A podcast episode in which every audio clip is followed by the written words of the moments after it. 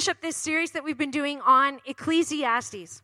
And uh, we started this series uh, about a month ago, and we've we really haven't covered Ecclesiastes thoroughly. There's so much in it; it would be it would take forever to go through the whole thing. We just sort of been skimming over and touching on different parts of it. And so we've been talking about this book of the Bible called Ecclesiastes, and uh, we called it uh, "What a Not So Wonderful World." Right? And if you were here when we started it, we had a little recording of Louis Armstrong going, What a wonderful world, right? And some of us were like, It is a wonderful world. And others of us were like, It's not a wonderful world. Have you seen the news lately, right?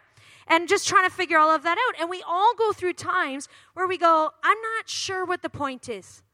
I'm not sure what the meaning is. Sometimes we have really, really tough days, and if we have a number of tough days in a row, we just end up going, I just want to, I just want to throw my hands up and give up. It's just, it's too much, and I don't know how to figure it out. I don't know what the meaning of life is, and, and you end up going, whether it's politics, because if you watch too much politics or you take in too much politics, it can really just make you go, right? Or maybe at the job that you have or the job that you're looking for, you can't just figure it out and it gets to be a little bit too much and you just go, ah, right? Or maybe in your marriage because everybody else's marriage is perfect except yours, right? That's not true. That was a little joke, right? There's moments in marriage where we go, I don't know. It's really hard and it's difficult and sometimes we just want to there's all have moments of throwing our hands up and going, "Can I just can I just give up? Can I just escape? I don't want to I don't want to do this anymore." And yet here we are, still in our own skin, still on this planet because gravity holds us here. And uh, and we can't really escape life even on the days when it seems meaningless except if we go on vacation and turn our phones off, but even then it's only it's only temporary.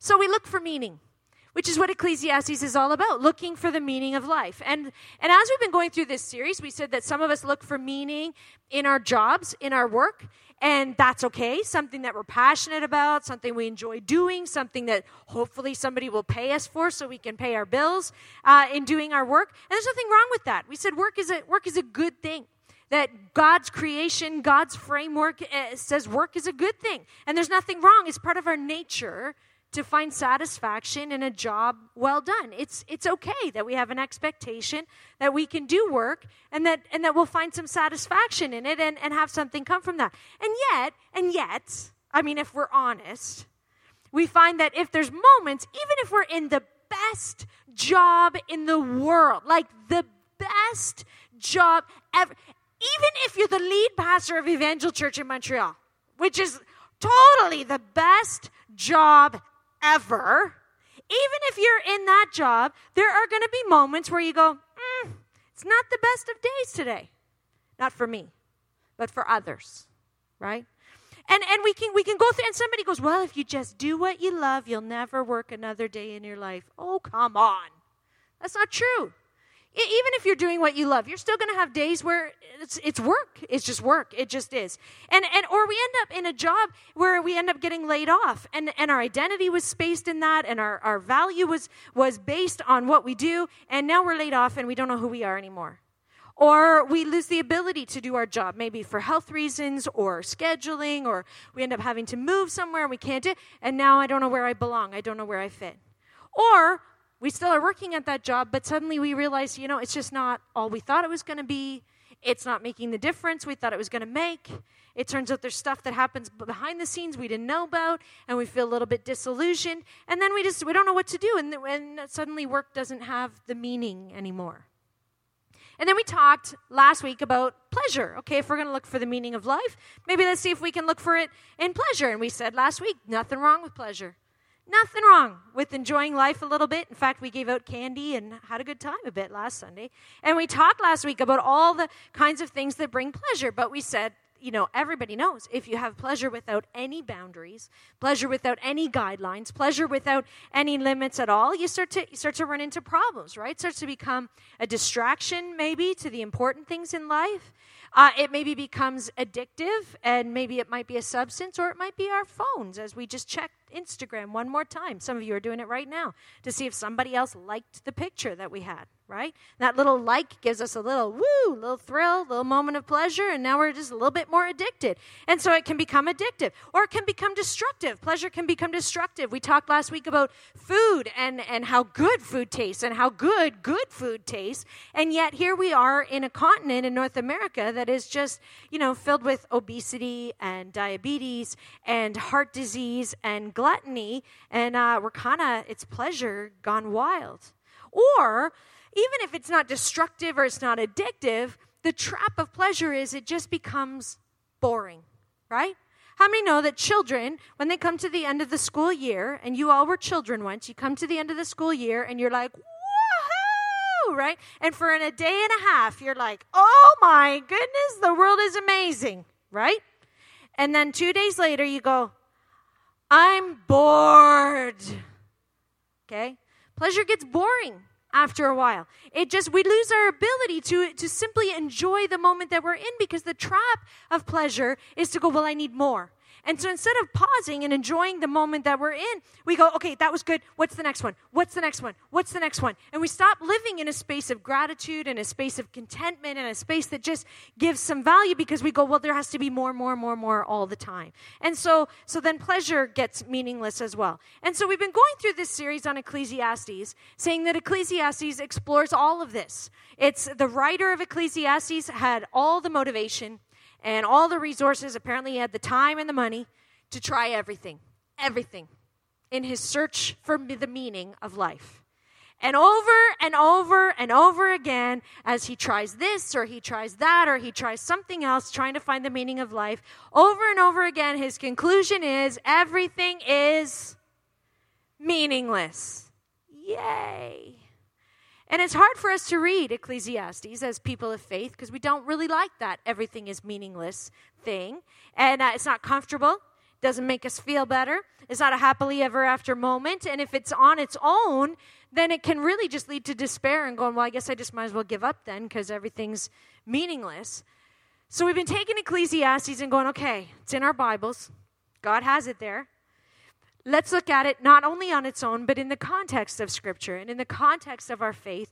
And let's try to find the bigger piece. Let's try to, let's let ourselves ask the tough questions of faith so that our faith gets deeper and gets a little stronger foundation. But, but let's do it in a way that, that brings in the context, and then we're going to find hope at the end. So that's what we've been doing um, for a few weeks.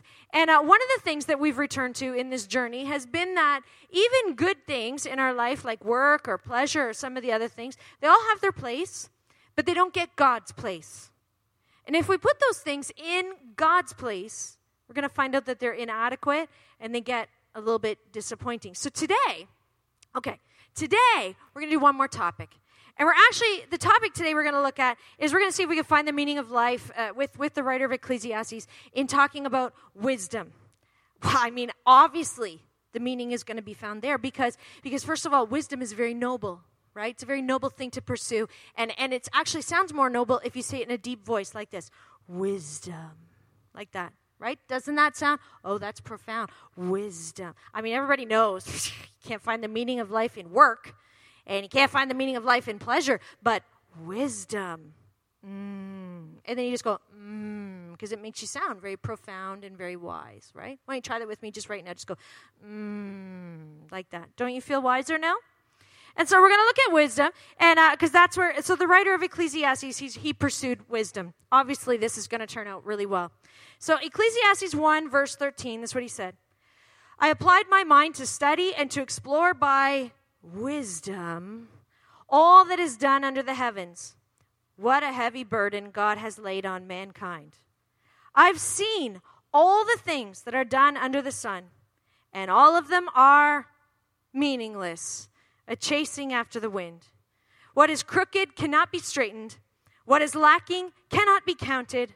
And I said to myself, Look, I have increased in wisdom more than anyone who has ruled over Jerusalem before me. This guy has a healthy self esteem, by the way. I have been wiser than anyone that has ever come before me. Okay, good.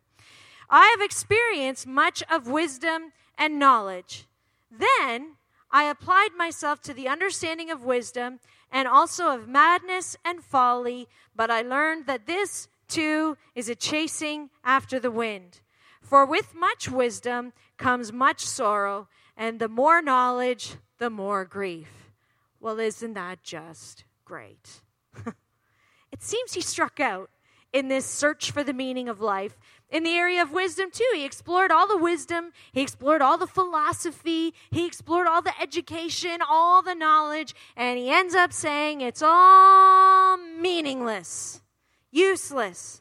And it's worse than meaningless. It actually made his life worse, he said, exploring wisdom. It actually made life more difficult because maybe ignorance really is bliss. Because as he explored wisdom and tried to figure out the answers, the more he learned, the more he realized how powerless he was. He said, What is crooked cannot be straightened. And the more that he learned, the more he saw everything that's wrong in the world. And so he goes, Well, with much wisdom comes much sorrow.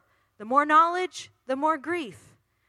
And it, it seems like by, by the way he's saying this and the way that he's why he's disappointed in wisdom, it seems like he didn't just want wisdom for the sake of wisdom, just for this cold idea of just learning and having knowledge. But it seemed like he expected that if he really put his mind to it, I mean, if he really went for it and really went, okay, I am going to do that, if he really grasped everything that he needed to grasp, then he would find the answers. And that if he could find the answers, then he would understand everything. And then, if he could understand everything, well, then he could fix everything. And it seems that he expected that if he really put his mind to it, well, then he could be like God. And that's where, isn't that what the problem was in the Garden of Eden way back at the beginning? This whole be like God thing. Mm, that's where you go, Okay, turn the person beside you, go, mmm.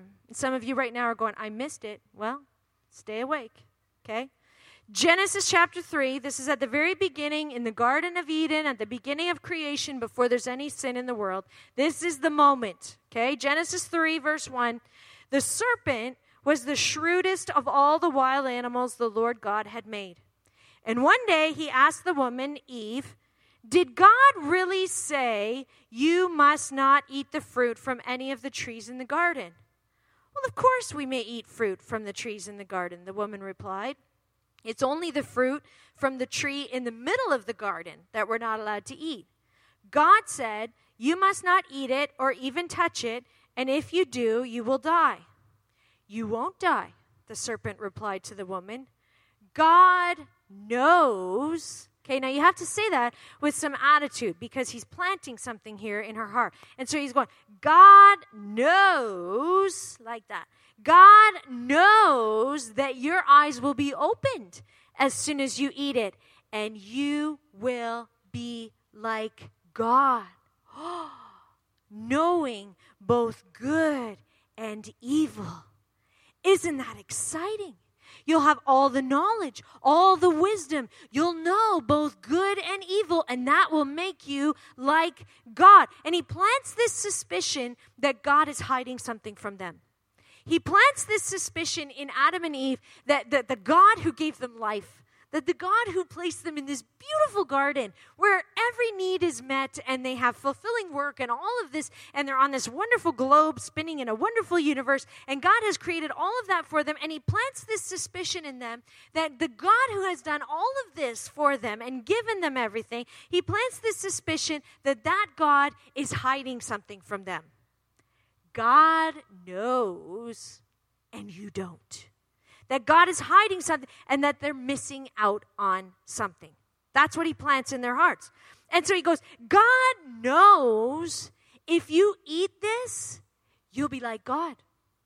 You're going to know good and evil. This idea that with enough knowledge and wisdom, you will be like God. Now, let's just pause just for a moment and consider the idea of why on earth you would want to know evil. You can know both good and evil. Why would anyone want to know evil? Most of us wish we could unknow evil. Most of us, if we apply our brains, really try to imagine. Can you just imagine a world without evil? I, I actually can't. I tried this week. Can you imagine a world that has never known evil? Literally, no greed, no selfishness, no oppression, no abuse, no broken relationships, no sickness, no um, discrimination, no no victims of any kind. I mean, it strains the brain to even try to imagine this, and yet he presents it as something good. You will know both good and evil, and that will help you to know God. And he says, You will be like God if you know everything. God knows you will be like God if you know everything. And that's where it all went wrong in the first place. That's where it went wrong in the Garden of Eden. So it's no surprise then when we come back to Ecclesiastes, when the writer or the teacher in Ecclesiastes, this wisdom guy, decides to try again and he says, I applied my mind to study and to explore by wisdom everything that is done under the heavens. The more you read Ecclesiastes, the more you start to see it's not that he was going, I just want to gain knowledge. It wasn't separate from life. It wasn't that. It was, I want to learn so that I can understand everything, and then I can know everything, and then I can fix or control everything.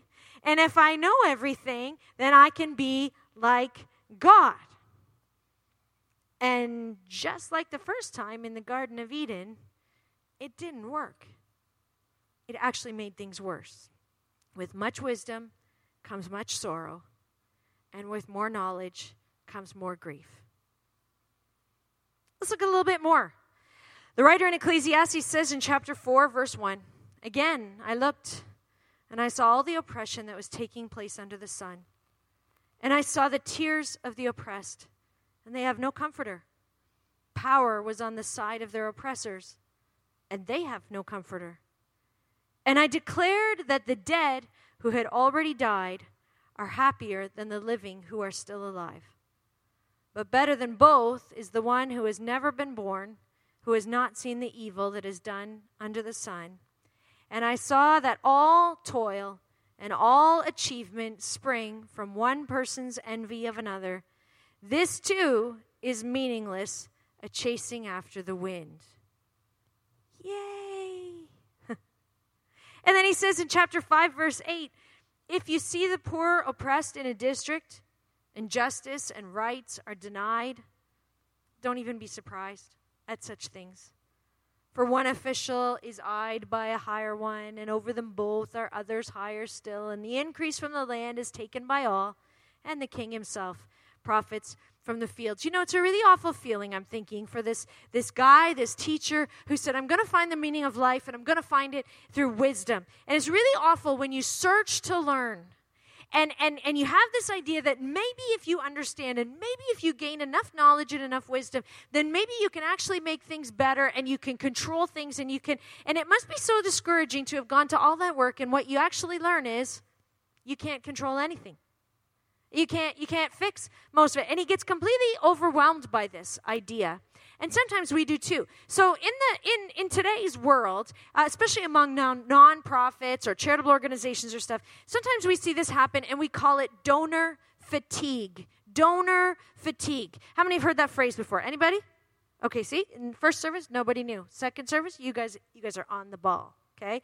But donor fatigue is what happens. So, for example, when a disaster happens in the world, and if it's the right disaster, and it's the disaster that gets the headlines and, and, and has the good pictures and the good stories about it, and it's a people group that happen to be visible and the ones that the world is caring about at that time, then you can set up, you know, any kind of the Red Cross or, or whoever, whatever, Doctors Without Borders, they could set up some kind of an account and money just pours in, right? Or on a smaller level, it can be a GoFundMe account, and people go, I'm going to help because this this is going to have meaning and i'm going to pour in donations and thousands and thousands of dollars can sometimes millions of dollars can come in to help a disaster because everybody goes look i am doing this i am taking this action and together we're going to change the world and we're going to fix this disaster and it's going to feel good and it's going to have meaning. And it does and it's good.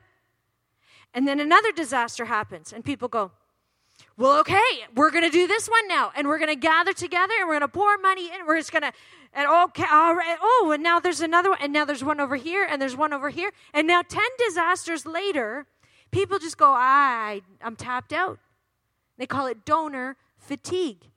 And it's not that people don't care, it's just that they're tapped out. They don't it's not just money it's they don't have the emotional energy to care either. And so you you you remember that we had you know the european heat wave in 2003 okay we're gonna we're gonna help. And then in 2004 there was the indian ocean tsunami. Oh my we gotta we gotta help. And then in 2005 there's hurricane katrina in the states and oh my good look at that disaster. And then it just keeps on going. And in 2010 you had the earthquake in haiti. In 2011 you had the east africa drought. And and there's all kinds of other disasters that i haven't even mentioned today. And we give and we raise awareness or we change our behaviors and all of that until we just finally all hit a wall and we hit what's called donor fatigue or even a bigger version of that. And because it's just basically come to well it's just not changing the world though.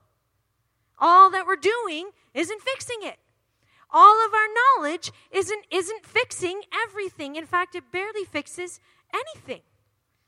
So then the best we can come up with is well, you know, I, I can't fix everything, but I can help this person at this time, and I guess that matters. And it does. It does. It does. And then every now and then, all of us, the whole world or some community, we manage to come together and we finally manage to actually get on the same page and, and we manage together to create some kind of a big change, you know, like the end of apartheid or or the end of the closing of, of forced residential schools or or on social media you have the Let's Talk movement, which gives uh, a validity and, and some understanding for people struggling with, with mental illness, or the Me Too movement, which gives a voice for, for people that are being uh, harassed or abused. And, and that's good when that happens. But you can understand it, right? When the writer of Ecclesiastes just goes, looks at everything that's wrong, all the suffering, all the injustice, all the systemic oppression, all of the inequality of the world, and just goes, I, there's something fundamentally wrong here and and and, I and, and there's this behavior and it's rooted in envy and it's rooted in a misuse of power and and even the best people get corrupted by money. And his conclusion is that knowing more knowing good and evil knowing evil is not a good thing. It doesn't help. And he comes to this conclusion that the happiest people are the ones who were never born because they never saw it. Wisdom apparently is not all it's cracked up to be how many are excited you came to church this morning? Hey? And so he ends up landing in this place of kind of accept your limitations, recognize your limitations. And so he says in chapter 7, verse 13, consider what God has done. Who can straighten what he has made crooked? And the answer is nobody. When times are good, be happy. But when times are bad, consider this God has made the one as well as the other. Therefore, Nobody can discover anything about their future. That's a limitation. Can't control your future, can't know your future.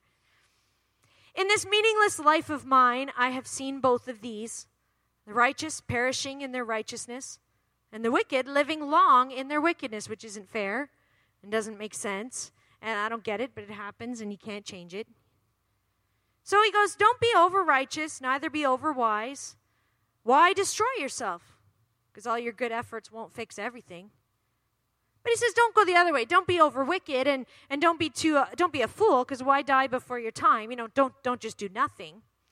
It's good to grasp the one and not let go of the other. Whoever fears God will will avoid all extremes. This is where he lands. This is the inspiring place that he lands in his search for meaning, the meaning of life. You know, work can't find it there. Pleasure can't find it there wisdom, wisdom. Even if you say it in a deep voice, like wisdom, and actually make it sound noble and all of that, all it does is just reveal how much you don't know. All it does is show how much you can't fix. All it does is show how much you really can't control. And so he just throws his hands up and goes, Listen, uh, go for a little bit of everything and avoid all extremes because it's all meaningless anyway.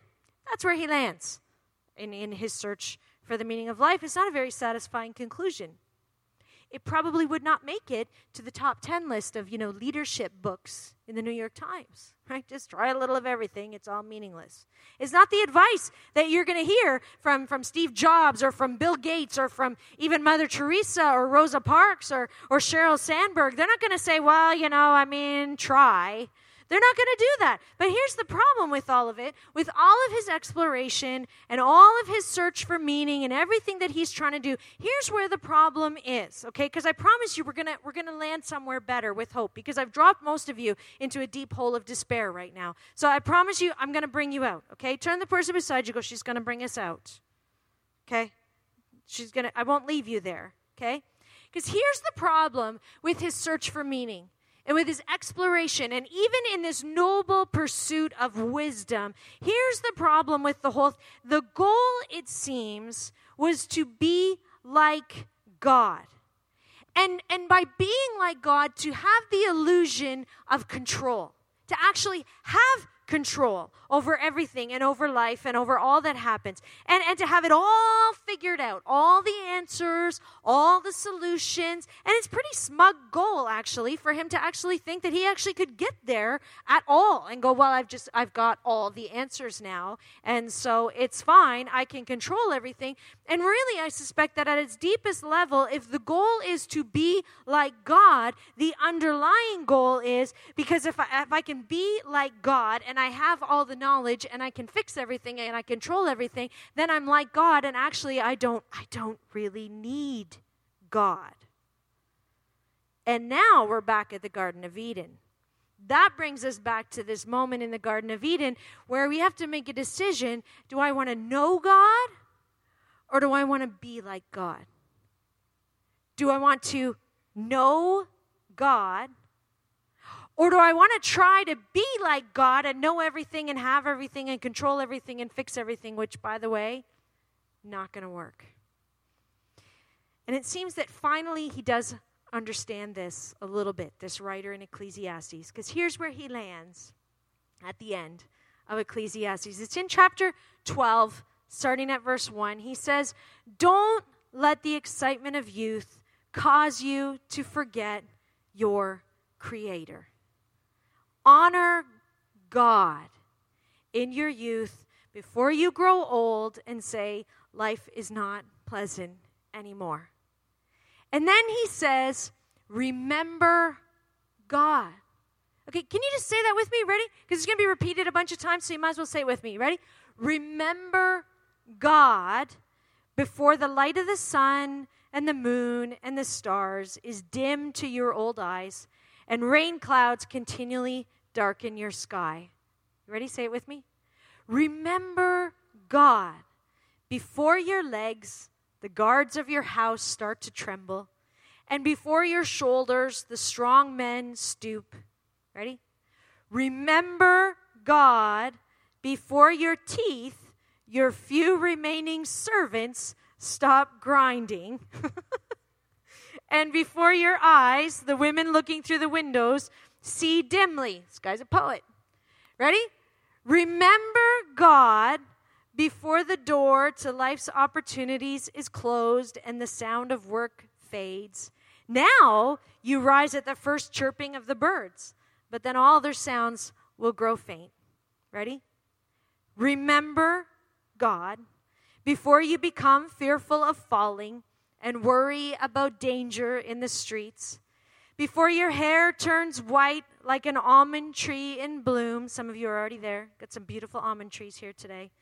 And you drag along without energy like a dying grasshopper, and the caperberry no longer inspires sexual desire. Does it say that in the Bible? I didn't know it said that in the Bible. It does. Remember God. Come on, say it with me. Remember God before you near the grave, your everlasting home, where the mourners will weep at your funeral. Yes, remember your Creator now, while you're young, before the silver cord of life snaps and the golden bowl is broken. Don't wait until the water jar is smashed at the spring and the pulley's broken at the well, for then the dust will return to the earth and the Spirit will return to God who gave it. And here we go, verse 13. That's the whole story. Here now is my final conclusion fear God and obey his commands, for this is everyone's duty. After it's all said and done, remember God. Remember God. After it's all said and done, let's have it on the screens. Remember God. Not separate from all this other stuff, but in all this other stuff. In our work, in our pleasure, in our knowledge, in our seeking after wisdom, in everything else that is considered in Ecclesiastes, remember God. Because all of it is meaningless if it's separate from God all of it has no no significance. It doesn't actually land anywhere. Not in the long term. It's not going to do anything. But with God, finally owning the fact that I'm not God, I don't have all the control. I can't fix everything. I don't know all the answers. And, and even if I could, even if I did know all the answers, I still wouldn't be able to apply them all and make everything better for everybody all the time. My job is not all the time fully satisfying and giving me my purpose for getting up in the morning. And fun and pleasure is wonderful, but it gets boring eventually or worse. And even knowledge, even wisdom, even maturity, all it does is really show me my limitations. I am definitely not God. And when we acknowledge all of that and finally own, yeah, I'm not God, well, maybe we should stop trying to be. Maybe we should stop. Maybe instead of trying to be God, maybe we should instead invite God. And invite the God who, who created us. And invite the God who knows exactly who we are and exactly who we are not. And in all these parts of our lives that we're working in and we're having pleasure in and we're seeking wisdom in and all these other things, invite God to be a part of all of them. Maybe we need to remember God. Remember God. Can I give you some help this morning in remembering God? Can I just invite you? I, am going to invite you to close your eyes because it just sort of helps maybe you focus a little bit and just hear words. And I, I really would love to, if there was a way for these words to just drop into your soul, because I want to just just read some scriptures that help us to remember God. And, and some of these scriptures are going to be really familiar to some of you, and some of you it's not going to be that familiar, and that's okay. But, but take it for what it's worth. And we're going to take a few moments and just, just hear some of these scriptures that help us to remember God. You remember? You ready for this? Here we go. With your eyes closed. Genesis 1, way back at the beginning. In the beginning, God created the heavens and the earth. And then God looked over all that he had made and he saw that it was very good. Remember God. And then you fast forward a few centuries to Abraham. And Genesis 12 says, The Lord had said to Abraham, Leave your native country and your relatives and your father's family and go to the land that I will show you. I will make you into a great nation. I will bless you and make you famous, and you will be a blessing to others, and all families on earth will be blessed through you. Remember God.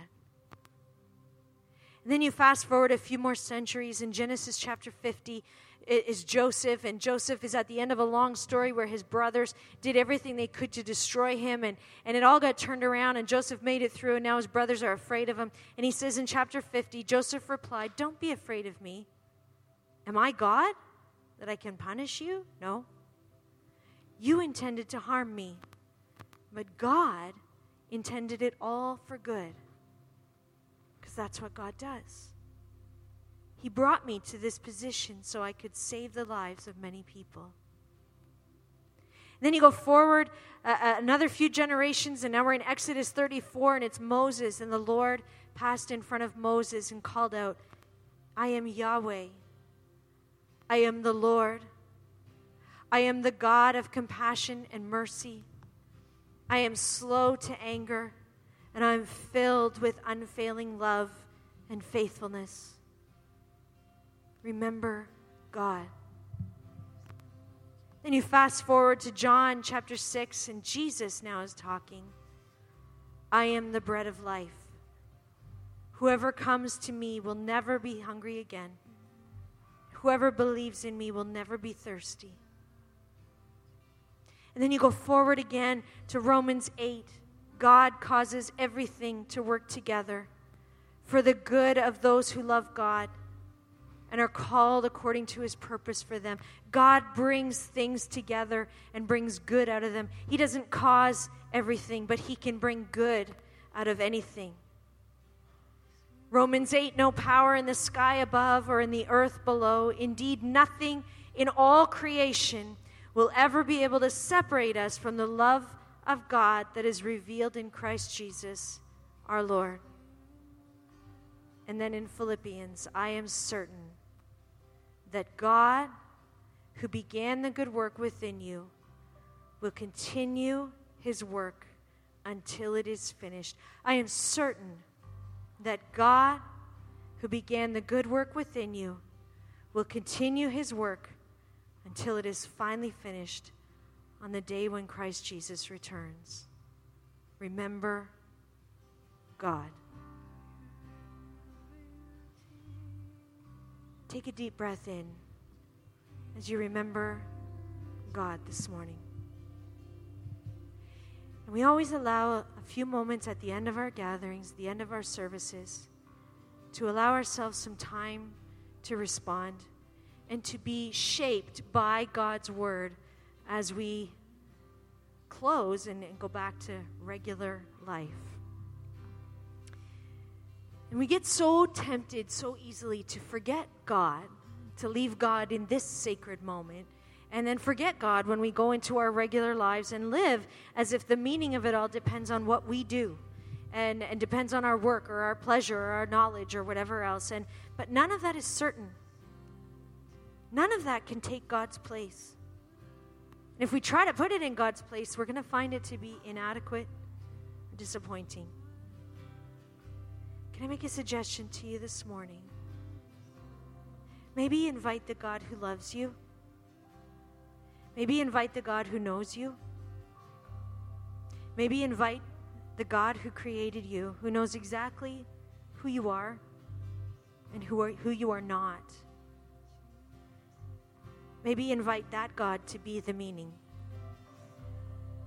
And maybe invite that God, whether for the first time or for the hundred thousandth time, invite that God into the week that you have coming towards you, into your work, into your family, into your bank account, into all of the things that make up part of your regular life. Maybe remember God and invite Him into all of that. Just whisper a prayer, just saying, God, help me to remember you this week. Be a part of all I'm doing this week. Help me to find the meaning in you. Come, oh God, how great